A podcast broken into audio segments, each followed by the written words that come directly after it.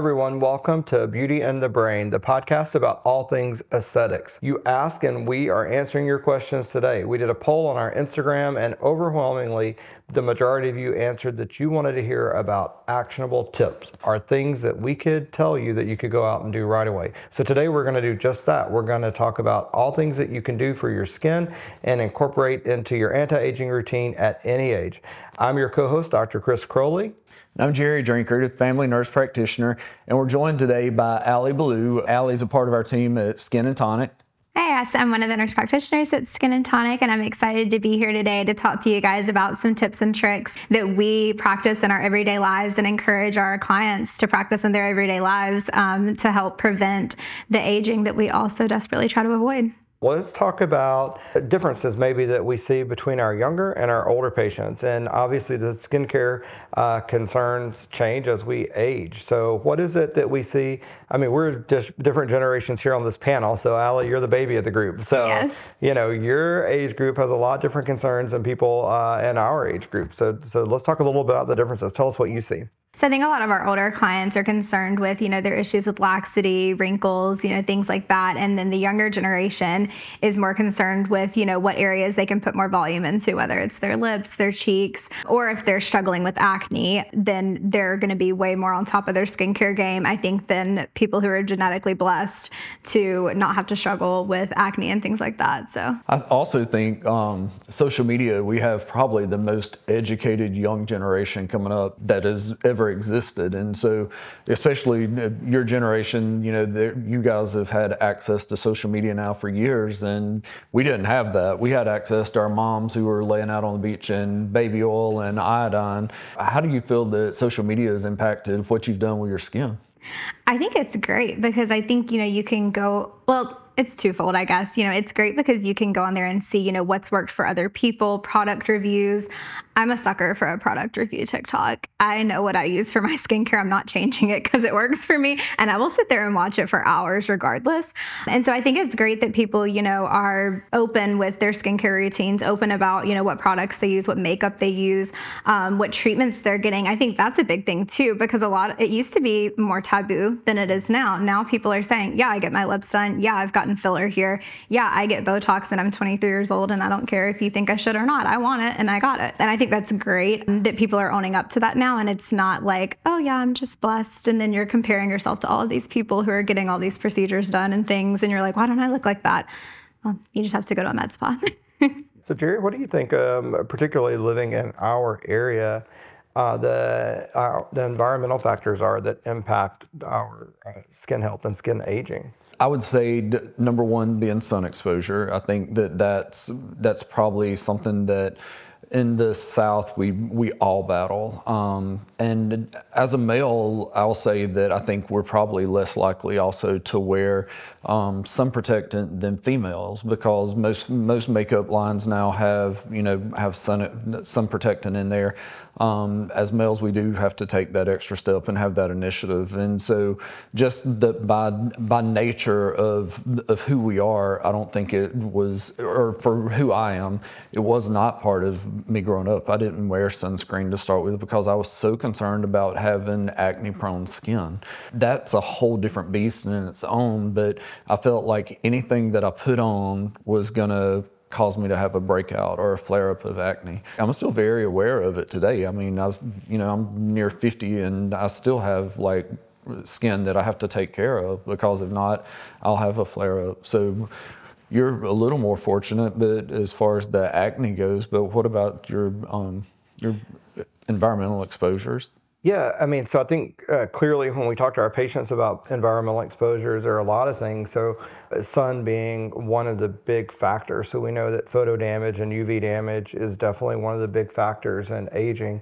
And um, I really don't change my recommendation on age range for sun protection. So to me, it doesn't matter if you're in your 20s or in your 70s. I'm still recommending sun protection and UV protection, a daily sunscreen. In addition to, even if it's in your makeup, yeah, I think you're exactly right. There's a little more compliance with um, some of our females because they will put usually some sort of, uh, you know, uh, or a lot of them use some sort of makeup product that may have a little bit in it. We still recommend um, a, a, sunscreen uh, in addition uh, to that. But for our males, many of them are not putting anything on their face. So for sure, that's been something that I've changed as I've gotten older. I'm much more aware of that, and I do use a daily um, a, a sunscreen product every day on my face, regardless if I'm going, you know, to the beach or not. And I think that's a, another misconception or myth is that you only have to wear this when you're going out to in the sun. But even just routine things, in the, especially in, in, in, Florida, going to the grocery store, going uh, out to run errands, we get sun exposure. Other environmental things that um, I uh, actually counsel patients on and talk to them uh, about are going to be smoking. So we know that that um, uh, decreases your collagen production, it decreases your neovascularization, so your skin tone, your uh, skin texture is uh, in addition to all the other harmful uh, chemicals that can be found in cigarette smoke. So we definitely encourage smoking cessation and then also diet and lifestyle things such as exercise habits. And so, in general, if we want our collagen production to be high, we got to uh, provide the nutrients that's going to be the starting process of all that. So, a diet that is healthy, uh, high in vitamin uh, C, usually will help support healthy collagen production. Although I don't always follow my own advice on that end, I do encourage a healthy diet. You, you guys know that my my diet consists of chicken tenders and chicken tenders and, and, one point that we haven't talked about is hydration and how important it is for, for skin health and for um, skin cell turnover. And, and talking about skin cell turnover, I think that kind of leads us into um, to another part of, of skincare regimen and not just sun protectant. But as we age, we have to do something to, to increase our skin cell turnover because it doesn't happen as frequently. And injured, injured skin cells don't turn over as rapid as healthy skin cells. That's where our cosmeceuticals come into play and our exfoliants and, and even treatments that we do at the clinic, such as our hydrodermabrasion and you know microneedling and those sort of things. So how do you feel that that impacts your, your skin skincare regimen. What do you do as far as those t- sort of treatments? Oh God, I love a hydrofacial. Um, Lindsay did one on me a week or so ago, and I've had so many compliments on my skin. I'm like, I don't know why I don't just do this more. But as far as skincare, um, I have a pretty consistent skincare routine. I cleanse, exfoliate, tone moisturize. Um, I have a moisturizer that I love that actually is scientifically proven to stimulate more collagen production, protect your collagen. I think all of those are really important steps for your skincare, no matter if you're, you know, younger, older, middle-aged, whatever the case, having a good skincare regimen can change your skin. And I think I was a skeptic of it. Like when I didn't work in this field of medicine, I would buy cheap stuff from Target, whatever, and use it on my face. Uh, after I started working at Skin and Tonic, I had been using the, um, we carry a lot of ZO skincare um, at our clinic, and I had started using um, some stuff that the rep had given me. And I'd used it for maybe two weeks, and I had somebody at work in the ICU come up to me and say, Allie, your skin looks different. Like, what are you doing? And I was like, okay, I feel good about this now. Like I believe it, it works. Um, and I didn't wear any makeup when I worked in the hospital, so it's always good to hear that what you're doing is working. And so I think there can't be enough said about medical grade skincare and just having that foundation, and especially you know if you're going to invest in aesthetics and invest in your face, you know, protecting that with you know skincare. It really is like insurance for for what we do, you know, and so um, for because most of the people that we see, we also they also do other treatments, whether injectables such as Botox or fillers or or lasers or the Neogen plasma or whatever. The cosmeceutical really is a, like an insurance to protect the investment that you've made in your face. But I agree with you; it almost feels like a sales pitch, you know, and it does. and and Chris and I are, are really really bad salespeople, but but um, but it it makes you feel a little bit pushy when you're like you really need this. If you're going to spend you know 500 bucks on Botox, you really should do something to protect it. So we're we're trying. We're getting better at that part of it. I just thought of a question um, for either of you because I've been asked this actually pretty frequently recently in the clinic. What are y'all's thoughts on um, people like putting collagen powders in their coffees every day or in their waters. This is like a really big push thing right now is like oral GI collagen. You guys know that I'm uh, really big into like basically your your inner beauty is going to be reflected on your skin, and so it all starts with the inside. So the gut and the GI tract being one of the largest. Um, you know, organ systems in our body, our largest part of the immune system in our body. And so when we have uh, dysfunction in the GI tract and uh, dysbiosis, that is going to be reflected in a lot of things. So uh, not just things like joint pain, fatigue, brain fog, et cetera, but it's going to be reflected in our skin. We're not going to have that healthy glow. We're not going to have that healthy appearing skin that we all so desire to have. So I do think that uh, healthy skin starts with our GI tract and what we ingest. Now, in terms of drinking collagen and putting it in beverages and trying to have that translate to collagen production in your skin, um, I, I, don't think there's much, um, you know, strong science on that. I shouldn't say there's none, but there's not a lot of strong science. There is some information out there that talks about improving your GI tract lining and helping maybe with a leaky gut, maybe helping with vitamin absorption. So definitely we see some benefits from it, but it may not be a direct correlation with drinking collagen and having increased collagen in our skin. It's like we're helping our GI tract to remain healthy so we can absorb the other vitamins and nutrients that, that we're ingesting to uh, kind of optimize our health overall. And, and I, you know, it's an interesting topic, and uh, I'm glad to bring it up. I think we can do a whole probably podcast episode on that. Um, so for those of you who are kind of listening, if you're interested in that, go ahead and, and shoot us a message. If we get enough requests, we'll do a whole thing on GI health and how that uh, impacts your skin, because I, I do think that's something that we hear a lot of right now, and certainly people that are taking collagen supplements that feel better um, you know, I think that they're convinced that it, it works, but as of right now, you know, the science is um, not so strong to say that we can ingest it and have it translate to improve collagen in our skin. I always say it can't hurt. yeah. I, I, think the, the best collagen stimulation comes from a mild injury to the skin. There are several different ways to do that. Patients ask what we do, and so quarterly I try to do something collagen stimulating. There's an array of things you can do from as mild as a microdermabrasion or um, a microneedling or a chemical peel or one of the energy devices, you know, a, a Neogen or a Neo or an Era. We have radio frequency microneedling. There are so many options out there, but I really think if you're looking for collagen stimulation, you have to have nutrition to, to support it. You have to have uh, some sort of injury to the skin to promote it, and then a cosmeceutical to support the skin when it starts to regenerate. Yeah, I don't know that you necessarily, you know, I'm going to take a little counter uh, point to that. So I don't know that you necessarily have to injure the skin. I think definitely injury of some sort. So these are controlled injuries that we're doing with all the devices that you just mentioned. So for sure, we can uh, create a controlled injury and in the healing process create uh, collagen. But we also, um, let's not forget about some of the injectables. And, you know, I guess it's an injury in a sense that we're introducing uh, some sort of foreign body, but in the process of our body dissolving that foreign body, it will stimulate collagen. So, you know, I mean, whether or not you consider that introduction of the foreign body uh, an injury or not discount that we have a whole category of injectables that are biostimulants to really help with our collagen uh, induction. So yeah, as Jerry said, you need nutrition for sure. We need good skincare before and after any of the things that we do. We can uh, stimulate this really at any age with our energy-based devices. And I think we've uh, focused mostly on our middle-aged to older age clients with those, but we know now that starting with kind of the younger age, we can have some good results. And that's really where I see incorporation of some of our collagen stimulating injectables more than the laser devices. So I, um, you know, Sculptra is a, a, a product that I absolutely love and that um, I love to use uh, that we have in our practice. And, and that's a product that we can inject even starting in the 30s because we know that the collagen production starts uh, dropping in mid 20s to early 30s. We can even see some decreases in collagen production.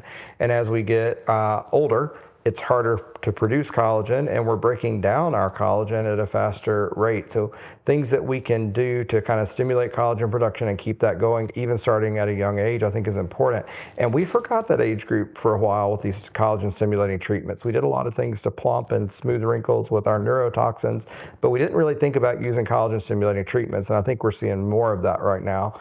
Um, and, and, like I said, I don't want people to be afraid and think they have to have some sort of injury to get this treatment, there are some things that we can do to introduce other products, or we can do these pretty aggressive lasers and get a really amazing result if you're older and have more significant um, damage, more uh, deeper wrinkles, deeper pigment, et cetera. I think anybody that's listened to a single episode of Beauty and the Brain knows that if you were stranded on a desert island, don't we always say that the one thing the one thing that you would have in your bag would be Sculptra. So um, that is 1,000% Chris's choice of, of, of um, biostimulants that, that he would want to have with him. So. And I do actually, I mean, in full disclosure, I trained uh, for, for Galderma, but uh, way before I did that, long years before that, I've said this, and that's been one of my uh, favorite products that we have in the practice. So I, I want to be, uh, you know, transparent, but it's uh, it's not because of that. It's what I have in my they're face. They're not paying it's you to say that. They're not paying me to say that at all. I said it for years. I have it in my face. Jerry has it in his. My family, um, most of them have some form of Sculptra in their face or their body. So I love it. It's a great product. But my, my point is we can incorporate these things into a lot younger patients than we traditionally thought we would be able to. Um, so let's let's go to that and let's talk about what's the difference. So I do think we've touched on kind of uh, what we would start at a young age. So we've talked about skincare, chemical peels, lasers, and now in, injectables. But uh, some of our uh, middle to older age patients, uh, Jerry, what do you think their concerns um, are, and how do you see that shifting from the patient group that we see in their 20s and 30s once they get into their 40s and 50s? What's different in that age group? I think uh, volume deficit is probably one of the primary things we start seeing into the 40s that we didn't see in the 20s and into the 30s. Um, and now we see volume deficit more than ever because of some of the um, the new diet trends that are going, the Ozempic face that a lot of people are hearing about. I really think that um, that volume deficits and I also see that the the newer generations, and I say that even being 40 year olds, don't want to look filled. There's a, a whole trend for a more natural looking aesthetic than what we've seen in the past, and um, you know, even when it when they venture into the surgical realm of things, people don't want to look done. I think that that's where we pl- we come into play with these collagen stimulating treatments. And if you start at a young age, then volume deficits aren't near uh, near as big a struggle as what they are, you know, if you wait. And so, my point of view as an injector, that's probably what I'm asked about on a daily is volume deficit and skin laxity. So I definitely think that's one of the things that we see, and hopefully with more sun protection, we don't see as many things with pigment changes. But Allie, do you want to comment a little bit about how we start struggling with more pigment changes, both reds and browns, once we get into that uh, older age group and the treatment options we have for those pigments? Yeah, definitely. Reds and browns are something that we treat every day. And thankfully, I love our Aerolase Neo laser for that, for people who don't have the downtime, because a lot of people, I mean, they work full time jobs, they have families, they have things going on. And so they don't have that downtime to risk for something like a Neogen, which we would all like love to recommend for that too. But at least there we do have, you know, several different options and things that we can do to help target those pigments that are unwanted and not have the downtime um, that we associate with a lot of the laser devices. Um, so I really love that treatment. Um, and obviously, as we age, you know, pigment just becomes more and more of a struggle for people. I think, uh, especially in Florida. So Jerry, do you think is there a, a let's talk about age extremes? Is there an age that's too young that you won't treat with the Botox? And is there an upper age limit? Where do you say that no, you're no longer a candidate for any of the neurotoxins? So Botox, Dysport, Xeomin. I personally don't treat anyone under the age of 18 with a neurotoxin. And then, as far as the maximum age, it's my treatment definitely changes because those um, those patients they have to have some lift, and so using a neurotoxin can relax the muscle to the point that they they don't have the lift that they need to to have a, a happy open brow, and so. Um, uh, that's where, as injectors, it's our job to educate the patients because I think a lot of times people just think if you'll put a little Botox here, I'll look younger, and oftentimes that's not the fact um, or not the case. It can it can make someone look have a closed eye and look a lot more angry or heavy or masculine for a for a female. And so, um, but as far as a numerical age, I don't have one. Yeah, I mean, I think one of our happiest patients that we treated for a long time, um, uh, you know, she she's uh, died within the last year or so, but she was in her 90s and she just wanted liked a little bit of Botox in her glabellar complex. We didn't treat her forehead, but uh, she loved the fact that we could the fact that we could relax that area just slightly and help smooth it. It didn't by no means treated all of her wrinkles, but she felt so good about herself after that. So no, I don't have an upper age limit either. I think it's an individual assessment and looking at the underlying problems and seeing what what we can fix with a muscle relaxant versus something that we need to uh, augment or replace volume. And then the younger age limit, I mean, you know, I agree it's not approved for those age groups, especially for aesthetic reasons. But I would say for other reasons, we may use it in younger age groups. So you can use some of these toxins for things like uh, sweating conditions, hyperhidrosis, if they're excessively sweating, and if they have some asymmetry somewhere that we're trying to correct, if they have some sort of injury and that's resulted in some sort of muscle tension or pulling that's a little bit making them uh, asymmetric, then I have made some special considerations on a case by case basis. But in general, we don't treat uh, pediatric patients and I think we all need to be aware patients that are coming in at these really younger and younger ages asking for aesthetic procedures and injectables that maybe that we should be telling them no. Allie, you have thoughts on that? I was going to say, I have um, a friend of mine that reached out to me recently and she's like, I think she's 24 maybe. And um, she's like, do I need Botox?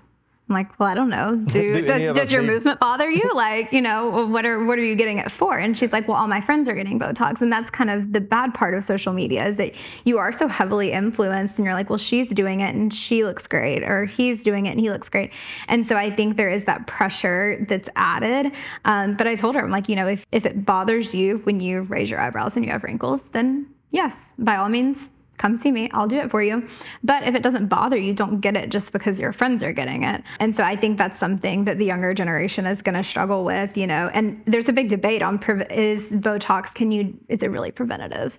And yeah, it is. But also, I don't think you should get it if you don't have a specific reason to get it. Like, don't get it because your friends are getting it. Yes, I think people get a little bit confused on the, you know, when we talk about preventive Botox and what does that mean, or preventive Dysport or Xeomin. So there are a lot of things that are similar to Botox out there, we use that word kind of synonymously with something that relaxes the muscles. Providers and uh, aesthetic injectors, we know that all that's doing is stopping the muscle movement.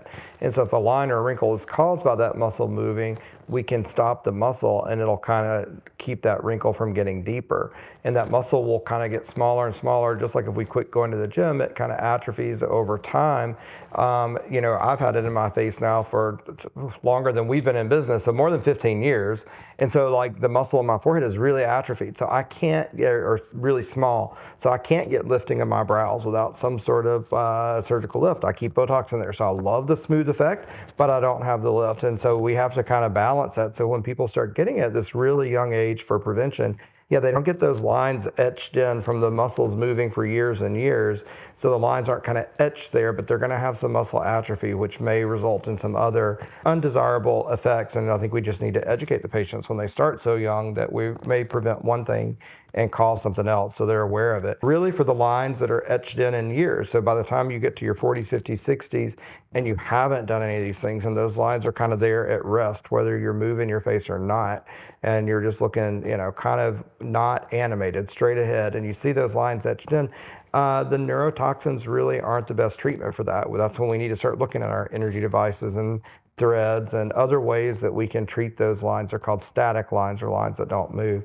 So a lot of options that we have. Um, Jerry, do you want to, um, I don't know how you want to wrap this up. Should we just go with Allie, you, then me, and let's just say what we would do for each, uh, you know, let, us just start with the generations. We'll let her pick the young generation and what is her, you know, top three things that you would say for somebody in their 20s to 30s. My number one is going to be sunscreen. And whenever you get done rubbing it on your face, rub it on the backs of your hands and your neck too, because your hands and your neck are the first things to age other than your face. That would be my tip number one. Tip number two, don't get Botox or filler because you feel pressure from social media to get it. Um, there's other things that you can do, like microneedling and things that are going to be uh, anti aging that you can do with little to no downtime and is going to make you feel good about yourself. Um, and then, third, come back to me. Let me think of a good three. Okay. Jerry, you want to do 30 to 50? Yeah, 30 to 50. I would say um, sun protection, I think, is important across the board for everyone. I think some sort of injectable um, biostimulant starting at age 30. And I think by age 40 to 50, you should be doing some type of collagen stimulation quarterly. That's just the agerism. There's an array of things we've talked about that you can choose from. And so those are my top three.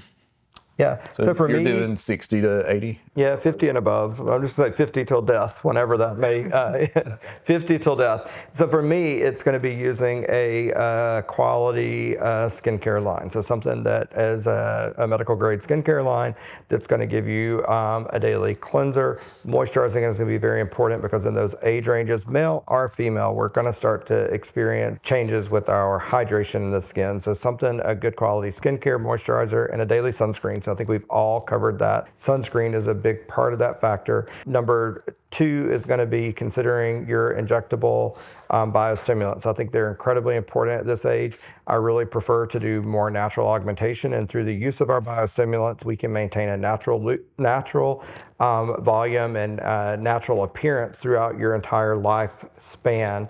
And um, you know, number three in those uh, age ranges, we're going to really need to be addressing pigment changes. So even if you've been great at your sun protection and sunscreen throughout your entire life, at that age range is when we're going to need to start looking at pigment uh, changes because I think uh, we forget about that. But when uh, we look at studies and uh, photos of people with spots on their face, even if we make all their wrinkles smooth, if they still have uneven pigment or pigmented uh, spots, they're going to appear older than their stated age. So look at therapies, discuss with your uh, aesthetic provider what therapies are available to help even your skin tone.